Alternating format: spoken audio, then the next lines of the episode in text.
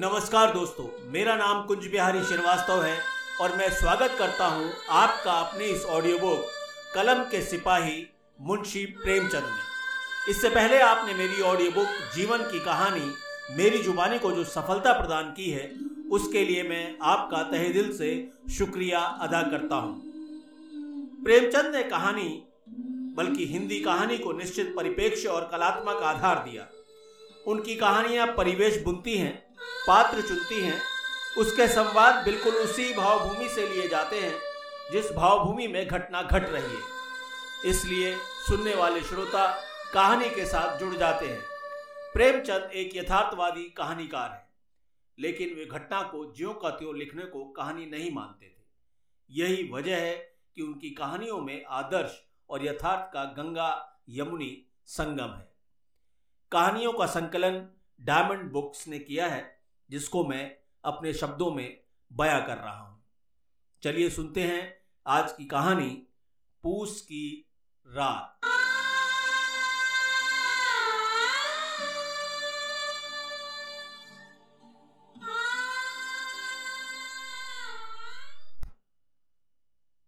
हल्कू ने आकर स्त्री से कहा, सहना आया है। लाओ जो रुपए रखे हैं उसे दे दू। किसी तरह गला तो छूटे। मुन्नी झाड़ू लगा रही थी। पीछे फिर कर बोली, तीन ही तो रुपए हैं। दे दोगे तो कंबल कहाँ से आवेगा? बाघ पूस की रात हार में कैसे कटेगी? उससे कह दो, फ़सल पर रुपए दे देंगे, अभी नहीं। हल्कू एक क्षण अनिश्चित दशा में खड़ा रहा। पूस सिर पर आ गया। कंबल के बिना हार में रात को किसी तरह नहीं सो सकता। मगर सहना मानेगा नहीं, घुड़कियाँ जमावेगा, गालियाँ देगा। बला से जाड़ों में मरेंगे, बला तो सर से टल जाएगी। ये सोचता हुआ वो अपना भारी भरकम, ढील शरीर, जो उसके नाम के विरुद्ध था, स्त्री के समीप आ गया और खुशामद करके बोला, ला, दे दे, गला तो छूटे, कंबल के लिए कोई दूसरा उपाय सोचूँगा। मुन्नी उसके पास से दूर हट गई और आँखें तरेरती हुई बोली, कर चुके दूसरा उपाय। जरा सुनो, कौन सा उपाय करोगे? कोई खैरात दे देगा कंबल? ना जाने कितने बाकी हैं, जो किसी तरह चुकने में नहीं आती। मैं कहती हूँ, तुम खेती छोड़ क्यों नहीं देते? मर भर कर काम करो, उपज हो तो बाकी दे दो। चलो छुट्टी हुई, बाकी चुकाने के लिए तो हमारा जन्म हुआ है। पेट के लिए मजूरी करो। ऐसी खेती से बाज आए। मैं रुपए ना दूँगी ना दूँगी। हल्कू उदास होकर बोला तो क्या गाली खाऊं? मुन्नी ने तड़प कर कहा, गाली क्यों देगा? क्या उसका राज है? मगर ये कहने के साथ ही उसकी तनी हुई भौएँ ढीली पड़ गई। हल्कू के उस वाक्य में जो कठोर सत्य था, वो मानो एक भीषण जंतु की भांति उसे घूर रहा था। उसने जाकर आले पर से रुपए निकाले और लाकर हल्कू के हाथ परख दिए। फिर बोली, तुम छोड़ दो, अब कैसे खेती? मजूरी में सुख से रोटी खाने को तो मिलेगी, किसी की धौस तो न सहेगी। अच्छी खेती है, मजूरी करके लाओ, वो भी उसी में झोंक दो, उस पर से धौस। हल्कू ने रुपए लिए और इस तरह बाहर चला, मानो अपना हृदय निकाल कर देने जा रहा हो। उसने मजूरी से एक एक पैसा काट कर तीन रुपए कंबल के लिए जमा किए थे। वो आज निकले जा रहे थे। एक एक पग के साथ उसका मस्तक अपनी दीनता के भार से दबा जा रहा था। पूस की अंधेरी रात, आकाश पर तारे ठिठुरते हुए मालूम होते थे। हल्कू अपने खेत के किनारे, ऊख के पत्तों की छतरी के नीचे, बाँस के खटोले पर अपनी पुरानी गाढ़े की चद्दर ओढ़े पड़ा काँप रहा था। खाट के नीचे उसका संगी कुत्ता जबरा पेट में मुँह डाले सर्दी से कू कू कर रहा था। दोनों में से एक को भी नींद नहीं आ रही थी। हल्कू ने घुटनियों को गर्दन में चिपकाते हुए कहा, क्यों जबरा? जाड़ा लगता है? कहता तो था, घर में पुआल पर लेटे रहो। यहाँ क्या लेने आए थे? अब खाओ ठंड। मैं क्या करूँ? जानते थे मैं यहाँ हलवा पूरी खाने आया हूँ। दौड़े दौड़े आगे चले आए। अब रो नानी के नाम को। जबरा ने पड़े पड़े दुम हिलाई और अपनी कुकू को दीर्घ बनाता हुआ एक बार जमाही लेकर चुप हो गया। उसकी श्वान बुद्धि ने शायद ताड़ लिया।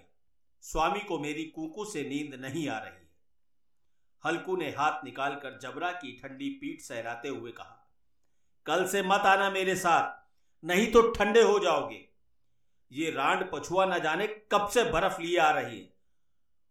उठता हूँ फिर एक चिलम भरता हूँ। किसी तरह रात तो कटे, आठ चिलम पी चुका हूँ। ये खेती का मज़ा है और एक एक करके भाग्यवान ऐसे पड़े हैं जिसके पास जाड़ा जाए तो गर्मी से घबरा कर भागे। मोटे मोटे गद्दे, लिहाफ, कंबल, मजाल है जाड़े का गुजर हो जाए। तकदीर की भी खूबी है। मजूरी हम करें और मज़ा दूसरा लूटेंगे।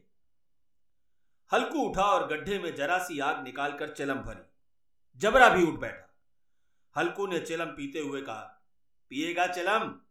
जाड़ा तो क्या जाता है? हाँ जरा मन बहल जाता है। जबरा ने उसके मुँह की ओर प्रेम से छलकती हुई आँखों से देखा। हल्कू आज और जाड़ा खा ले। कल से मैं यहाँ पुआल बिछा दूँगा। उसी में घुसकर बैठना, तब जाड़ा ना लगेगा। जबरा ने अगले पंजे उसकी घुटनियों पर रख दिए और उसके मुँह के पास अपना मुँह ले गया। हल्कू को उसकी गर्म सांस लगी। चिलम पीकर हल्कू फिर लेटा और निश्चय करके लेटा कि चाहे कुछ भी हो, अब की सो जाऊँगा। पर एक ही क्षण उसके हृदय में कंपन होने लगा। कभी इस करवट लेटता, कभी उस करवट। पर जाड़ा किसी पिशाच की भांति उसकी छाती को दबाए हुए था। जब किसी तरह ना रह गया तो उसने जबरा को धीरे से उठाया और उसके सिर को थपथपाकर अपनी गोद में सुला लिया। कुत्ते की देह से ना जाने कैसी दुर्गंध आ रही थी, पर उसे अपनी गोद में चिपटाए हुए ऐसे सुख का अनुभव कर रहा था, जो इधर महीनों से उसे ना मिला था। जबरा शायद समझ रहा था कि स्वर्ग यहाँ है और हल्कू की पवित्र आत्मा में तो उस कुत्ते के प्रति घृणा की गंध तक ना थी। अपनी किसी अभिन्न मित्र के भाई को भी वो इतनी ही तत्परता से गले लगा था। वो अपनी दीनता से आहत ना था, जिसने आज उसे इस दशा को पहुँचा दिया। नहीं। इस अनोखी मैत्री ने जैसे उसकी आत्मा के सब द्वार खोल दिए थे, उसका एक एक अणु प्रकाश में चमक रहा था। सहसा जबरा ने किसी जानवर की आहट पाई। इस विशेष आत्मीयता ने उसमें एक नई स्फूर्ति पैदा कर दी, जो हवा के ठंडे झोंकों को तुच्छ समझती थी। वो झटपट उठा और छतरी के बाहर आकर भौंकने लगा। हल्कू ने उसे कई बार चुमकार कर बुलाया, पर वो उसके पास ना आए हार के चारों तरफ़ दौड़ दौड़ कर भोंकता रहा। एक क्षण के लिए आ भी जाता तो तुरंत फिर दौड़ता। कर्तव्य हृदय में अरमान की भांति उछल रहा था। एक घंटा और गुजर गया। रात ने शीत की हवा को धधकना शुरू कर दिया। हल्कू उठ बैठा और दोनों घुटनों को छाती से मिलाकर सिर को उसमें छिपा लिया। फिर भी ठंड कम ना हुई। ऐसा जान पड़ता था, सारा रक्त जम गया है। धमनियों में रक्त की जगह हिम बह रहा है। उसने झुककर आकाश की ओर देखा, अभी कितनी रात बाकी है। सप्त ऋषि अभी आकाश में आधे भी नहीं चढ़े। ऊपर आ जाएँगे, तब कहीं सवेरा होगा। अभी पहर से ऊपर रात है। हल्कू के खेत के एक गोली के टप्पे पे आम का बाग था। पतझड़ शुरू हो चुकी थी। बाग में पत्तियों का ढेर लगा हुआ था। हल्कू ने सोचा, चलकर पत्तियाँ बटोरूं और उन्हें जलाकर खूब तापूं। रात को कोई मुझे पत्तियाँ बटोरते देखे तो समझे कोई भूत है। कौन जाने कौन जानवर ही छिपा बैठा हो। मगर अब तो बैठे नहीं रहा जाता। उसके पास के अरहर के खेत में जाकर कई पौधे उखाड़ लिए। उनका एक झाड़ू बनाकर हाथ में सुलगता हुआ उपला लिए बगीचे की तरफ़ चला। जबरा ने उसे आते देखा तो पास आया और दुम हिलाने लगा। हल्कू ने कहा, अब तो नहीं रहा जाता जबरू। चलो बागीचे में पत्तियाँ बटोर कर तापे। टांटे हो जाएँगे, तब फिर आकर सोएँगे। अभी तो बहुत रात है। जबरा ने कू कू कर कर सहमति प्रकट की और आगे आगे बगीचे की ओर चला। बगीचे में खूब अंधेरा छाया हुआ था और अंधकार में निर्दय पवन की पत्तियों को कुचलता हुआ चला जाता था। वृक्षों से ओस की बूंदें नीचे टप टप टपक रही थी। एकाक एक झोंका मेहंदी के फूलों की खुशबू लिए हुआ है। हल्कू ने कहा, कैसी अच्छी महक आई है जबरू। तुम्हारी नाक में भी कुछ सुगंध आ रही है? जबरा को कहीं ज़मीन पर एक हड्डी मिल गई। उसे निचोड़ रहा था। हल्कू ने आग ज़मीन पर रख दी और पत्तियाँ बटोरने लगा। जरा देर में पत्तियों का एक ढेर लग गया। हाथ ठिठुरे जाते थे, नंगे पाँव गले जाते थे और वो पत्तियों का पहाड़ खड़ा कर रहा था। इसी अलाव में वो ठंड को जलाकर भस्म कर देगा, ऐसी उसकी उम्मीद थी। थोड़ी देर में अलाव जल उठा। उसकी लौ ऊपर वाले वृक्ष की पत्तियों को छू छू कर भागने लगी। उस अस्थिर प्रकाश में बगीचे के विशाल वृक्ष ऐसे मालूम होते थे, मानो उस अतः अंधकार को अपने सिरों पर संभाले हुए हों। अंधकार के उस अनंत सागर में ये प्रकाश एक नौका के समान हिलता था, मचलता हुआ जान पड़ता था। हल्कू अलाव के सामने बैठा आग ताप रहा था। एक क्षण में उसने दोहर उतार कर बगल में दबा ली और दोनों पाँव फैला दिए। मानो ठंड को ललकार रहा तेरे जी में जो आए हो सोकर ठंड की असीम शक्ति पर विजय पाकर, वो विजय गर्व को हृदय में छिपा न सकता उसने जबरा से कहा, क्यों जबरू? अब ठंड नहीं लग रही है ना? जबरा ने कूकू करके मानो कहा, अब क्या ठंड लगती ही रहेगी? पहले से ये उपाय न सूझा, नहीं तो इतनी ठंड क्यों खाते? जबरा ने पूछ हिला अच्छा आओ, इस अलाव को कूद कर पार करें। देखे कौन निकल जाता है। अगर जल गए बच्चा तो मैं दवा करूँगा। जबरा ने इस अग्नि राशि की ओर कातर नेत्रों से देखा। मुन्नी से कल ना कह देना, नहीं तो लड़ाई करेगी। ये कहता हुआ वो उछला और उस अलाव के ऊपर से साफ़ निकल गया। पैरों में जरा सी भी लपटें लगी। वो कोई बात नहीं थी। जबरा आग के इर्द गिर्द घूमकर उसके पास आ खड़ा हुआ। हल्कू ने कहा, चलो चलो, इसकी सही नहीं। ऊपर से कूद कर आ। वो फिर कूदा और अलाव के पास आकर आ गया। पत्तियाँ जल चुकी थी, बागीचे में फिर अंधेरा छाया था। राख के नीचे कुछ कुछ आग बाकी थी। जो हवा का झोंका आ जाने पर जाग उठती थी, पर एक क्षण में फिर से आँखें बंद कर लेती थी। हल्कू ने फिर चादर ओढ़ ली और गर्म राख के पास बैठा, एक गीत गुनगुनाने लगा। उसके बदन में गर्मी आ गई। ज्यो त्यों शीत बढ़ती जाती उसे आलस्य दबाए ले लेता था। जबरा ज़ोर से भौंक कर खेत की ओर भागा। हल्कू को ऐसा मालूम हुआ कि जानवरों का एक झुंड उसके खेत में आया है। शायद नील गायों का झुंड था। उनके कूदने दौड़ने की आवाज़ें साफ़ कान में आ रही थी। फिर ऐसा मालूम हुआ कि वो खेत में चर रही हैं। उनके चरने की आवाज़ चर चर सुनाई देने लगी। उसने दिल में कहा, नहीं, जबरा के होते कोई जानवर खेत में नहीं आ सकता। नोच ही डालेगा। मुझे भ्रम हो रहा है। कहा? अब तो कुछ सुनाई नहीं देता।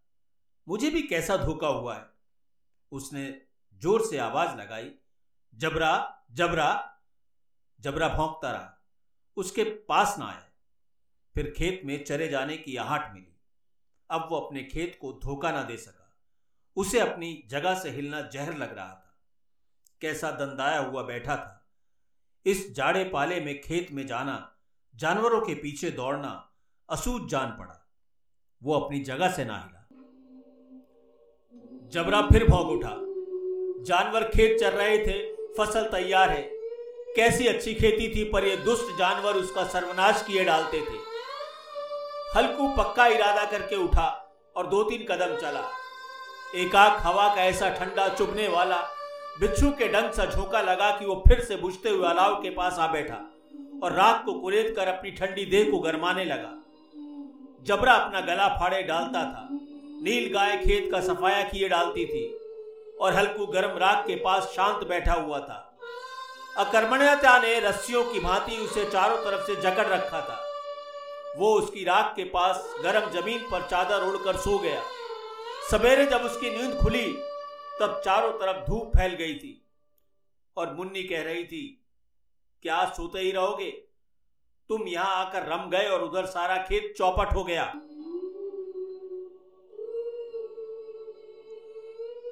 हल्कू ने उठकर कहा, क्या तू खेत में होकर आ रही है?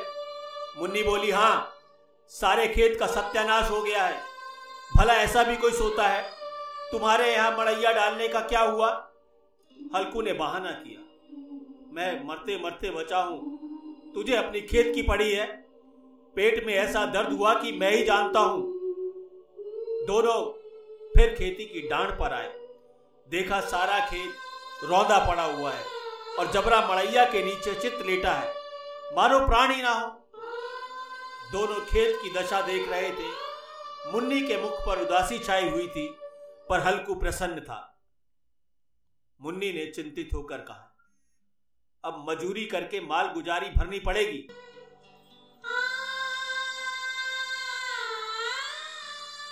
हल्कू कुछ नहीं बोला, बस मुस्कुरा कर बोला, कम से कम अब रात को सोना तो नहीं पड़ेगा इस खेत में।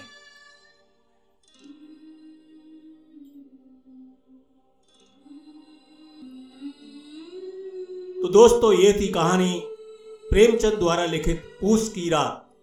ये कहानी आपको कैसे लगी, इसका फीडबैक ज़रूर दीजिएगा।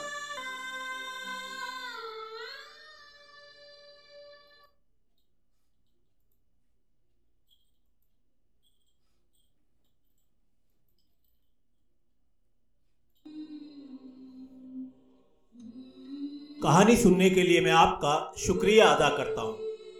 अगले हफ़्ते फिर आपसे मुलाकात होगी। एक नई कहानी के साथ इस ऑडियो बुक कलम के सिपाही।